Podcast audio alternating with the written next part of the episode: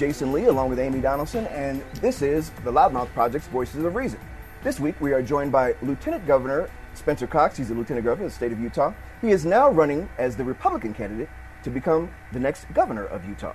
And we want to say thank you to a um, gentleman who's been on our show before, and Spencer, thanks. It's great having you again today. Well, Jason and Amy, it's always great to be with you guys. Thanks for having me on. We've actually had your running mate on twice, so you know you have to catch up with her. So I, I do, and, uh, you, and she's great. But that's okay. You can have you can have her on all the time. She's Yeah. incredible. she, No, she she's is, done a great job, yes. She's fantastic, and She we is. loved uh, having her on. Uh, uh, Deidre Henderson, um, which by the way, how is she? She doing okay? Uh, yeah, yeah. Um, she she had a rough uh, rough last uh, 36 hours. She was she was actually feeling better. Her family's doing much better, and then she had a setback. Uh, she she w- had to go to the ER twice in a 24 hour period, and so it's uh, this uh, again. This you know this virus is no joke, and uh, it's it's been it's been really rough on her, but but doing a little better today. So we're, oh, we're she's in our prayers. that. Yeah, de- you. absolutely, and. I was really sad to hear that. But you know, I mean, all, those of us who are working, we know that's sort of Mm-hmm. a risk. As careful as you are, um, there's it's just a risk. Uh, um, which we're going to talk about because everything is coronavirus these That's days, right? Um, but let's It talk first. is. I know we think we know you, right? You're going to surprise us today with a story we haven't heard. Tell us who is Spencer Cox and uh, why on earth you want to be governor. Yeah, so uh, you know, my, my story's been told a lot. That's that's part of being in the public spotlight for so long, and, and of course running for governor over the uh, the, the past year. But um, I'm I'm I'm really just a, a kid from uh, from Sanpete County. You know, I, I, I grew up in a in a really small town in Fairview. Um, we we didn't have much at all growing up. Uh, my my my dad came from a uh, from from a dairy farm um, with he and his five brothers. Uh, my mom's from the the small town of, uh, Moroni. Um, and uh, grew up there on a farm. Uh, her, her dad uh, coached basketball, coached uh, high sc- or, or uh, junior high basketball, and uh, and then he was he was the the announcer at all the football games when I was growing up until he he could barely talk anymore. And that's that's that's the life I you know I, I lived. My, my my dad um, when my grandfather died uh, early, my dad had to drop out of college to uh, to come back and run the farm and, and keep things going. And uh, I was born um, I was born just just before my grandfather died, and and my dad went to work at his uncle who had taken over the uh, the, the family telephone company that my great grandfather started in 1919, and that's that was just just kind of our life. I mean, I, you know, I went to North Sanpete High School where I met my wife, and uh, we we desperately wanted to get out of the small town and, and never go back. It's a, a you know a story that you hear all the time, and so we didn't get very far. We went to Snow College first, and uh, but but then from there we went to Utah State and uh, loved it. And then um, I went to law school back in Virginia, and uh, it was a hard decision to come back to Utah, but we did. And I, I worked for a big law firm in in Salt Lake, and we had uh, three little boys at the time, and decided that we had to go back. We really wanted to go back and raise our kids on, on the farm where, where we were raised and and to have those same experiences. And a, little girl was born a couple years later and and uh, that's what we did. My, my dad asked me to come back and, and help take over the business knowing that he would uh, he would be retiring someday. And uh, and that's we did. I you know and I happened to get involved uh, on the city council and and as a mayor and county commissioner the House of Representatives. And then out of nowhere the governor asked me to be the lieutenant governor. And that's that's kind of how we ended up here. Okay, really in really unexpected I, I'm trying to imagine you going from I want to get out of this small town to a man who drives daily from Fairfield to Salt Lake daily Fairview. and to, uh, uh, Fairview. I'm sorry, whatever. I when it was too. It matters, it matters. Avoiding all the, uh, the the flora and fauna, the, the the deer that are you know also in the road when you get there. I um, how, how did you decide to go back and, and because it seems to me, Spencer, the one thing I, I well, there's a few things I, I've gotten to know you about uh, is how kind of connected you are to your small town roots. So much so that you were willing to, for the last seven years to make that drive. What is it? Probably about uh, an, a little over an hour, hour fifteen minutes or so. It, it's it's hundred miles one way, so uh, an hour thirty if there's no traffic. You know, hour forty five, two hours if there is. Traffic. I, I, will say, coronavirus driving has been nice. Uh, rarely traffic these right. days. That's the, one of the few one of the few upsides. Um, no, and and I think that's what's so so important. And, and, and I'm sure you know lots of people have that story. Um, Senator Ben Sasse talks about uh, how there there are three types of people this is actually a study that came out of Florida, um, and, and, the three types of people in our country are they they they, they label them um, the, uh, the, the, the mobile, um, the the stuck, and and the rooted. And, and, the mobile are, are people who are really able to take advantage of of, of where we are and, and, and this modern society we have with uh, with just incredible um, uh, people and, uh, and the incredible opportunities to really uh, to really uh, work wherever you want to work and uh, live wherever you want to live and move wherever you want to move. Uh, but but they, they, they kind of lose those connections.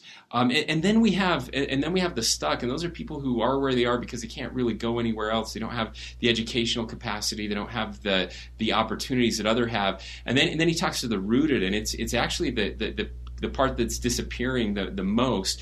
And it's it's people who have opportunities and, and have the, the educational experiences, but stay where they are and, and, and really try to better the place where, where they are. And, uh, and, and that's, it's something that's become really important to me. I, I didn't know what I had when I lived there, uh, things that I took for granted. And, um, once we once we left all of that and, and had our own kids and realized um, that there was there was something special there for us, um, and and then going back and experiencing it, and then when I, when the opportunity came to leave, I, uh, I, I just I, I, it was really hard. I, I, I didn't want to leave. In fact, it's it's why um, I, have told this story before, but it's it's why I, I, I, almost told the governor no when he asked me to be the lieutenant governor. In fact, um, I had decided to tell him no, and uh, it was a conversation with my wife and my parents that, that changed that. Um, but uh, but but I didn't want to leave that, and so so I so I told the governor. I said, Governor, I'll do it, but I'm I'm staying, and uh, I'll figure it out, and I'll make it work, and uh, it, it's really helped me stay connected to, to the people, um, connected to my family, um, connected to the, the, state of Utah. There's this growing divide between urban and rural Utah that I, am really passionate about. And uh, you know, if I if I had left that, my, my worry is that I would have um, I, I would have forgotten that. And, and I'm so glad that I that I stayed. It's made a difference. We so, have about a minute to go, so Amy, if you have one more. Question. Yeah, question. I just wanted to, I, I, want to build on that because I, you know, grow, growing from Alaska, I, I'm familiar with some of these issues. But I think one thing that coronavirus has exposed is the inequities. So there are some real advantages, like there's no trouble with in-person school in some of these rural communities because they have no cases or, or very few cases.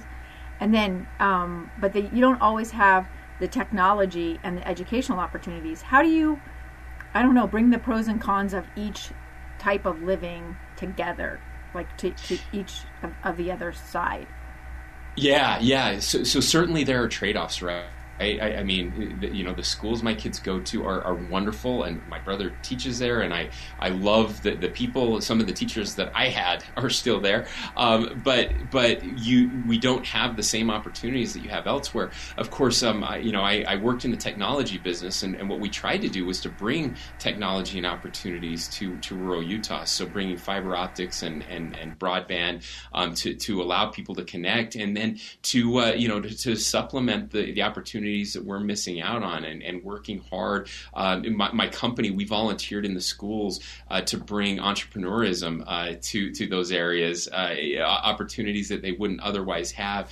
Um, it, it's, a, it's a really big deal to me to try to, to lift those rural areas and try to equalize, make sure that there, there's equity in this process. And it's something I'm passionate about. One of the reasons I'm governor is I believe both in rural Utah and, and our inner cities, um, uh, the people of color in our state who are missing out on those educational opportunities. If we believe in uh, that, that everyone should have the same opportunities, um, we can't guarantee success, but at least the same opportunities. That has to start with education, and uh, we have to do better uh, lifting those who, who are in Title I schools and, and struggling. Today we're talking with Lieutenant Governor Spencer Cox, who is the Republican candidate now for Utah Governor, and we will continue our conversation with the Lieutenant Governor. You're listening to Voices of Reason.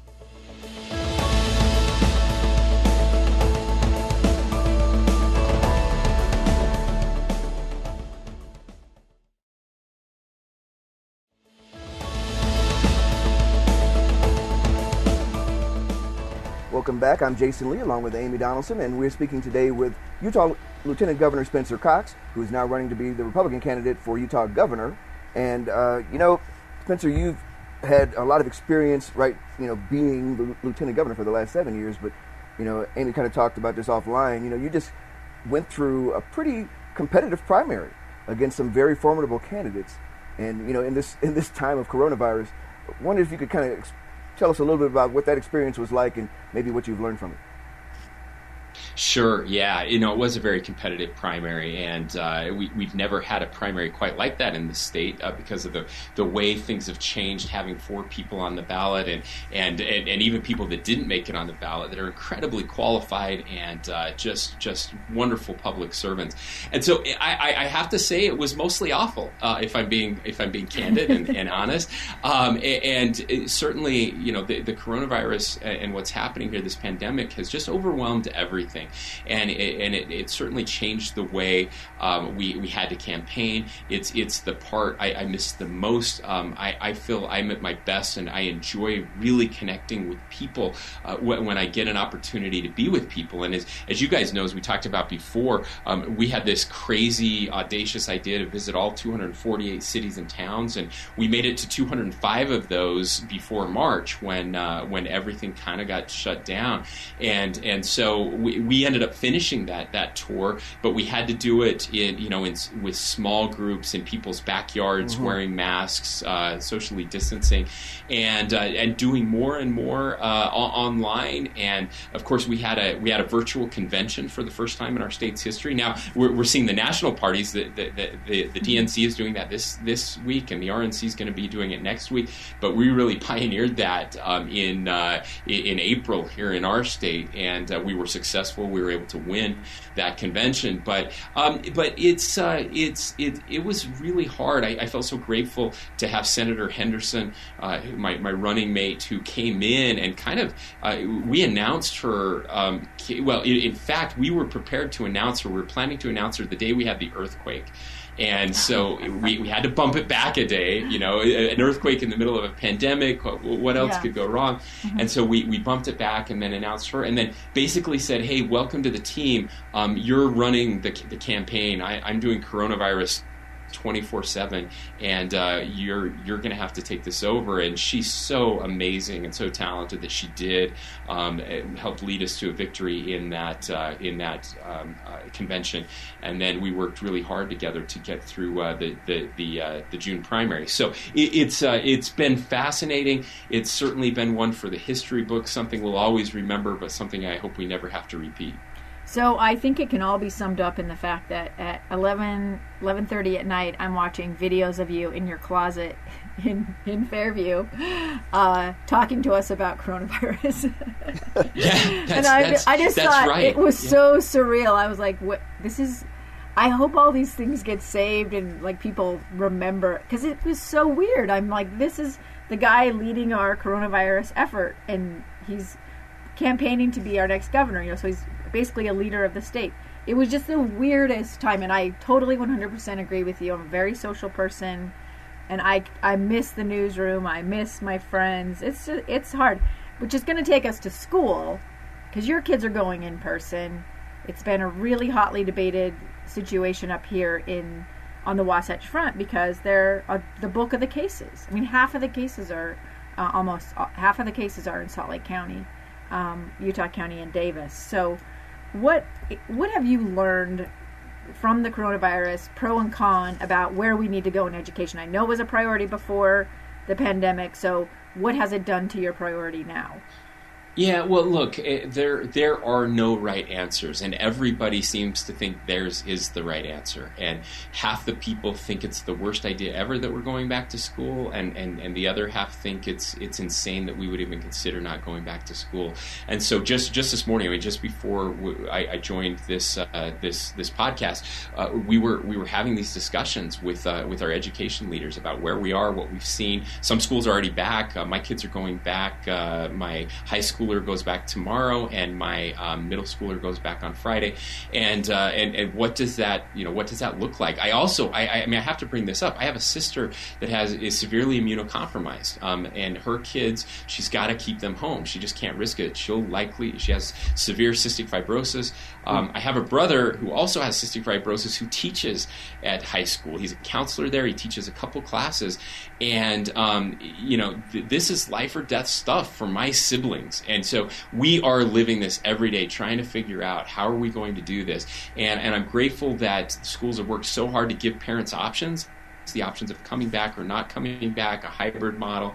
Um, some of them can do it online if they, they need to. My brothers literally they they had there's one classroom in the school that has a separate room that's attached to the classroom with a glass wall um, that they use for science experiments and things like that.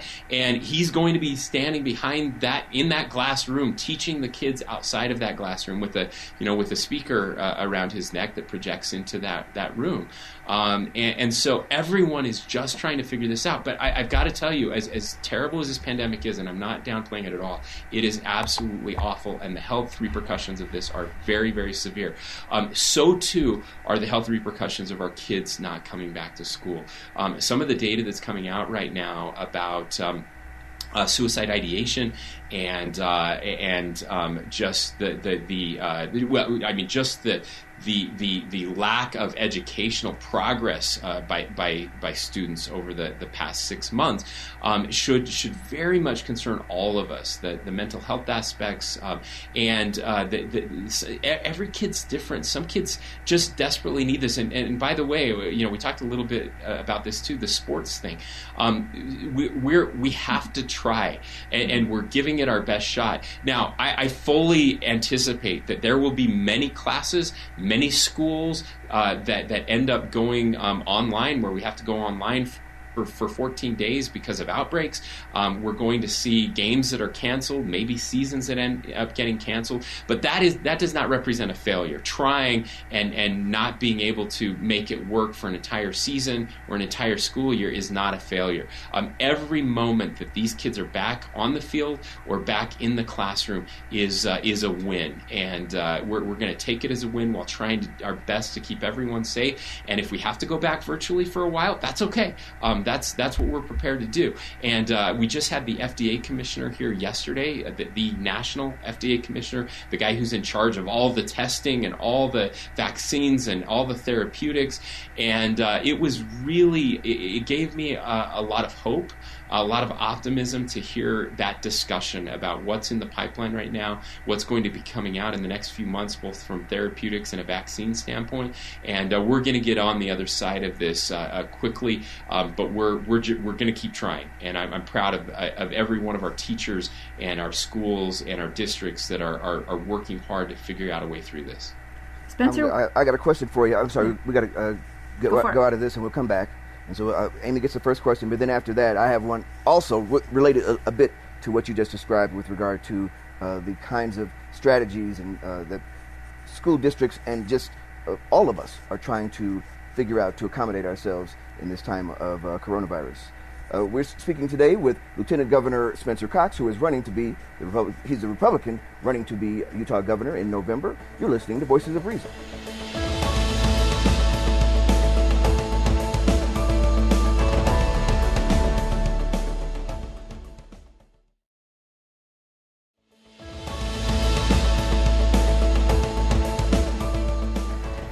Hello and welcome back to the Loudmouth Project's Voices of Reason. I'm Jason Lee along with Amy Donaldson. Today we're joined by Utah, Utah Lieutenant Governor Spencer Cox, who is running as a Republican candidate for Utah Governor. And uh, in the last segment, uh, Lieutenant Governor, we, we spoke with you and you, you, gave us some of your thoughts on how educationally we're, we're trying to deal with this challenge that we have right now. Uh, Amy had one other question, and then yeah. I, I, also had another that is, would our, would our state do a little better with uh, a statewide program or uh, to come back to school rather than this piecemeal effort that we're doing right now uh, in different districts? Sure, Jason, and and th- this is one where we, we really have put a lot of thought into, and and trying to figure out what is the best way to do this. Uh, f- first of all, I want to be clear: if there was kind of the, the, the perfect model that everyone agreed on, um, we we would adopt that in a heartbeat. Um, but but there is not. Um, doctors disagree, uh, experts disagree on what the the best model is and how to make it work. We also have very different situations, just the way schools are designed.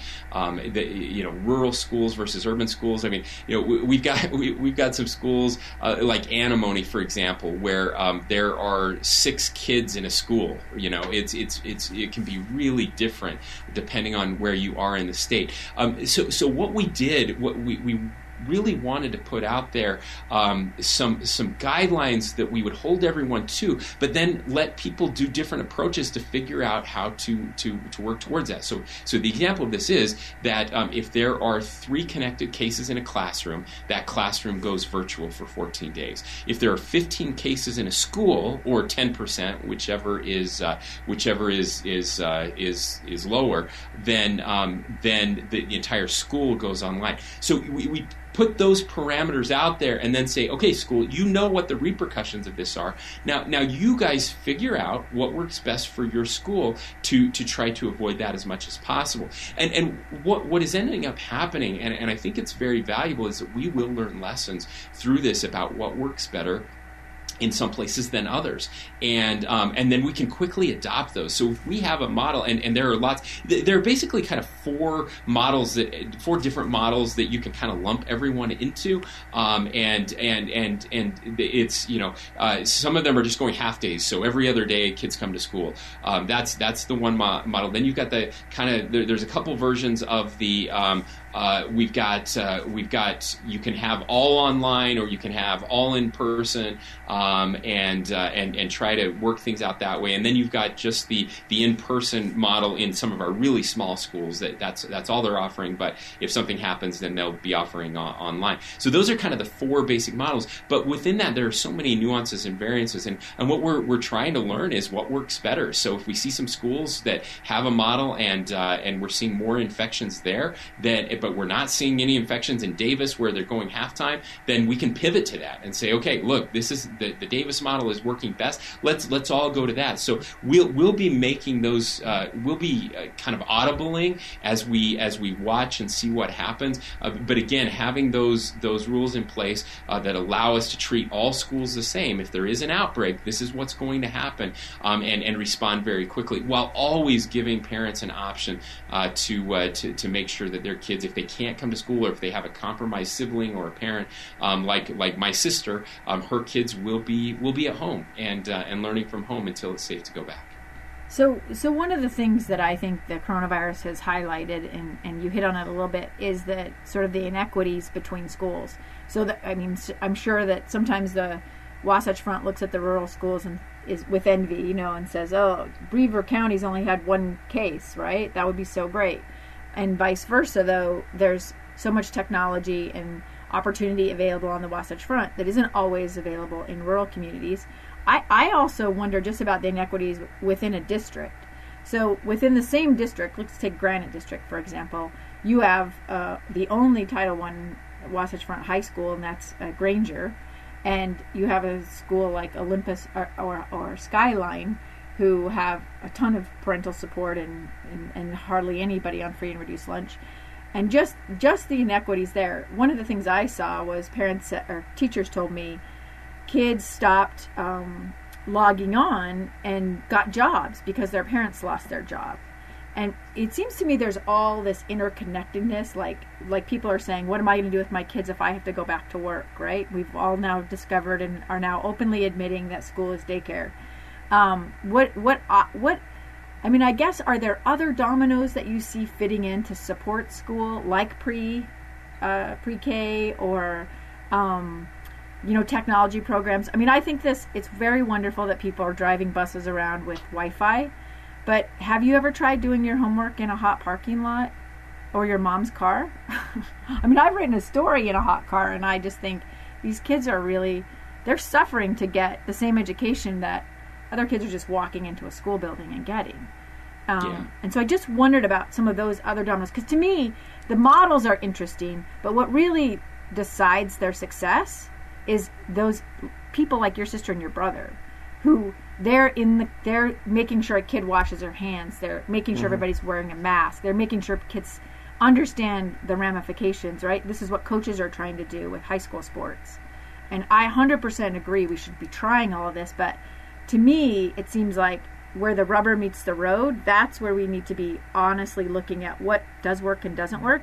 And right now there's so much fear associated with it and criticism. Like you say everyone thinks their answer's right and the other guy's wrong. But like how do you how do you fit all those other cogs together? Um because we're in this at least i would say this school year. I would not expect to be out of this for the next nine months Yeah, Amy, and and I, I the, the thing about your question though is I think it's so much broader than just this pandemic. And if it is the next six months or nine months, you know, this school year, whatever that ends up being, there will be serious repercussions. But but it has highlighted some positive things, but certainly some negative things.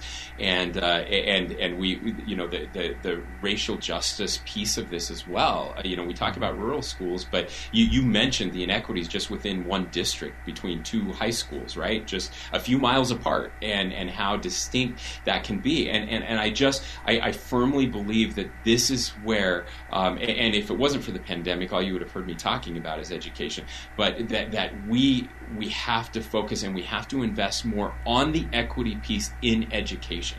Um, you know, you know, my my party is the the, the party of hey, let's uh, you know, let's not give people fish, let's teach them how to fish, right? And and I, I believe in that, I really do. We're we're, we're the, the party. We can't guarantee equal outcomes, but we can guarantee equal opportunity. We we really believe that.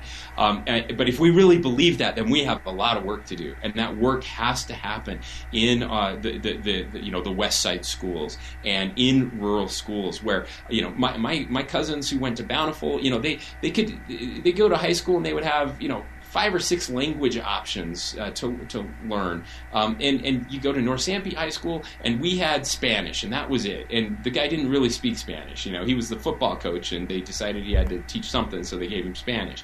Um, that that is not equal opportunity right? It's just not. And and i'm very fortunate that i had you know parents that helped me and and got me through that. But but what about the kids that don't have that that option available? Um, wh- what are we doing for them? And so uh, so you know people are going to get tired of me talking about this but but it's it's really important to me. If we are going to continue as a state to have the success the economic success that we're so proud of um, we have to make sure that every student in this state has equal opportunity in education, and uh, and that's where our focus has to be. We, we're speaking today with Lieutenant Governor Spencer Cox, who is the Republican candidate running for Utah governor. Uh, we, we're going to switch uh, topics coming into the next uh, segment and talk a little bit about consumer finance and also talk a little bit about uh, social justice as well. You're listening to Voices of Reason.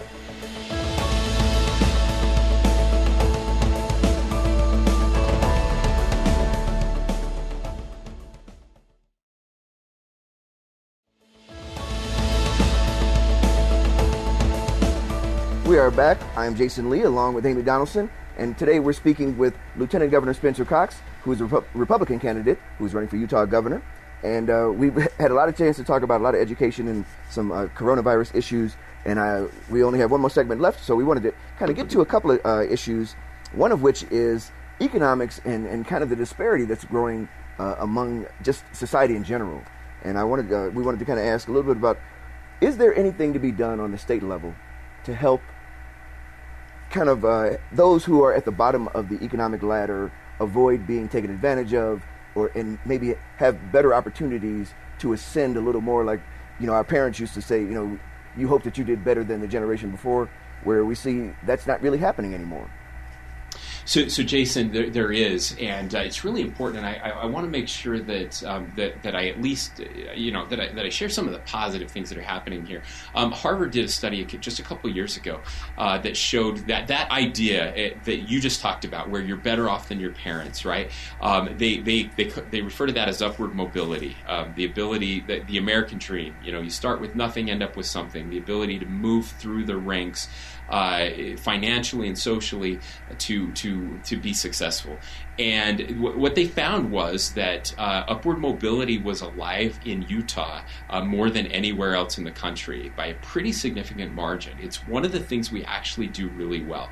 Um, now, that being said, we can do it better, and, and I worry that we're, you know, we're we're heading the direction of the rest of the country. Um, that idea that the American dream is dead, and and we have to prevent that from happening. I, I, I firmly believe that the most important piece that is that education piece that I talked about. That we're giving kids a leg up from the beginning. And, and, and by the way, that, that, that goes back into early childhood education as well. My wife has a degree in special education with a dual emphasis in early childhood and severe. And what we know is that if you, you know, high quality preschool, um, giving kids those opportunities at the youngest age can make a tremendous difference in their ability to graduate from high school, to go into some sort of post secondary education, and, uh, and to be successful um, in, in all walks of life. And so we, we can't lose our focus there. But the other thing that we can do at the state level that is so important, and that is workforce development. Um, it's this idea of upskilling our workforce, uh, of take. We we've separated work from education for far too long.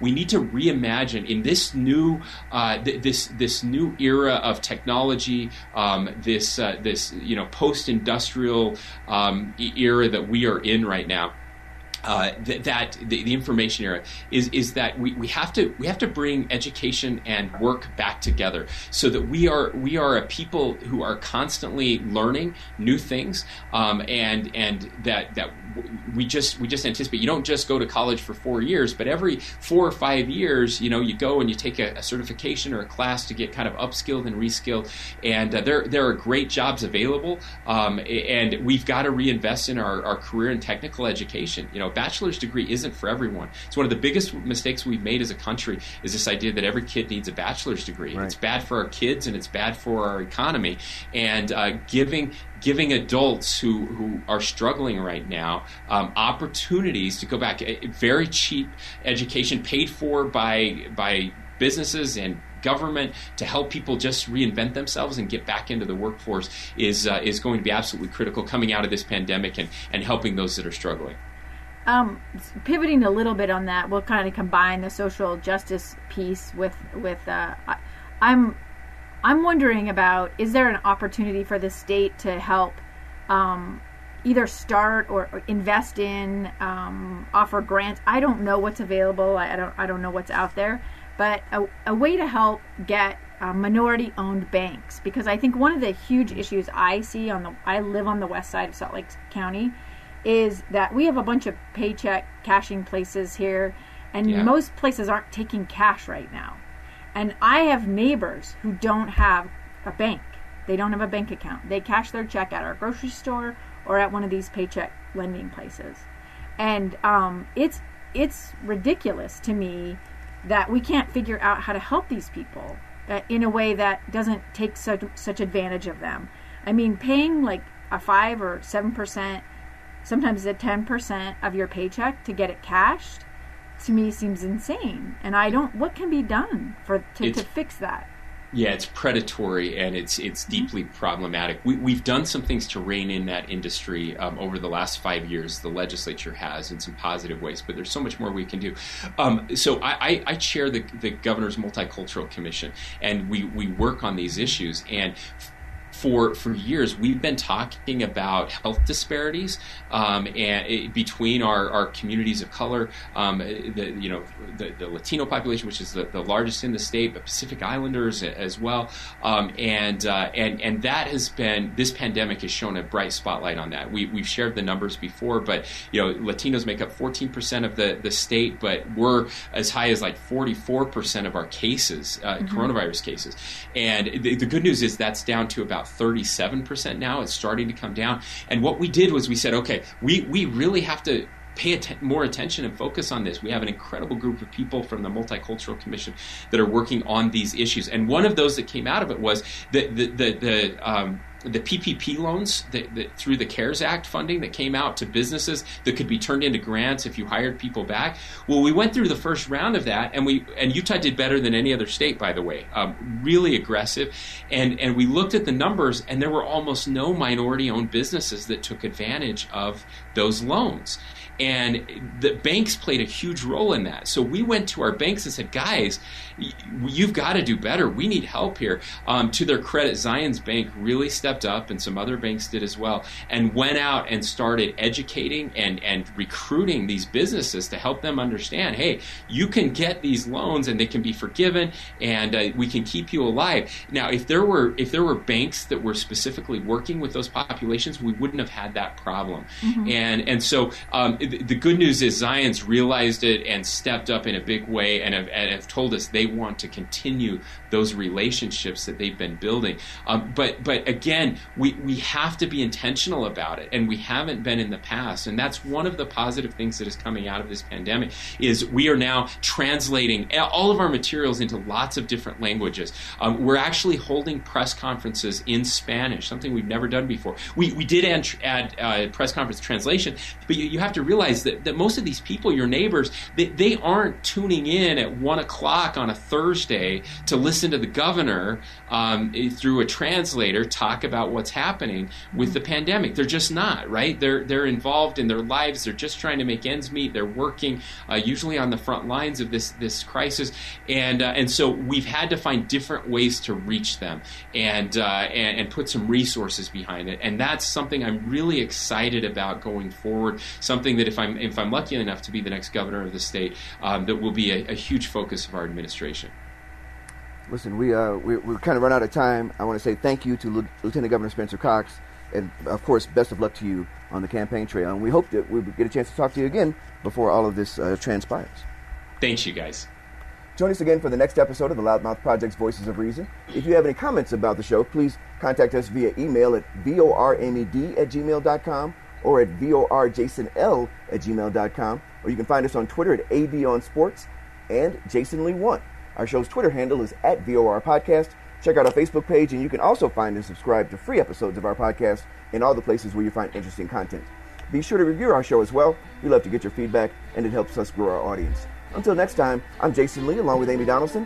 When you engage in passionate debate, do your best to keep your dialogue civil. Try to be the voice of reason.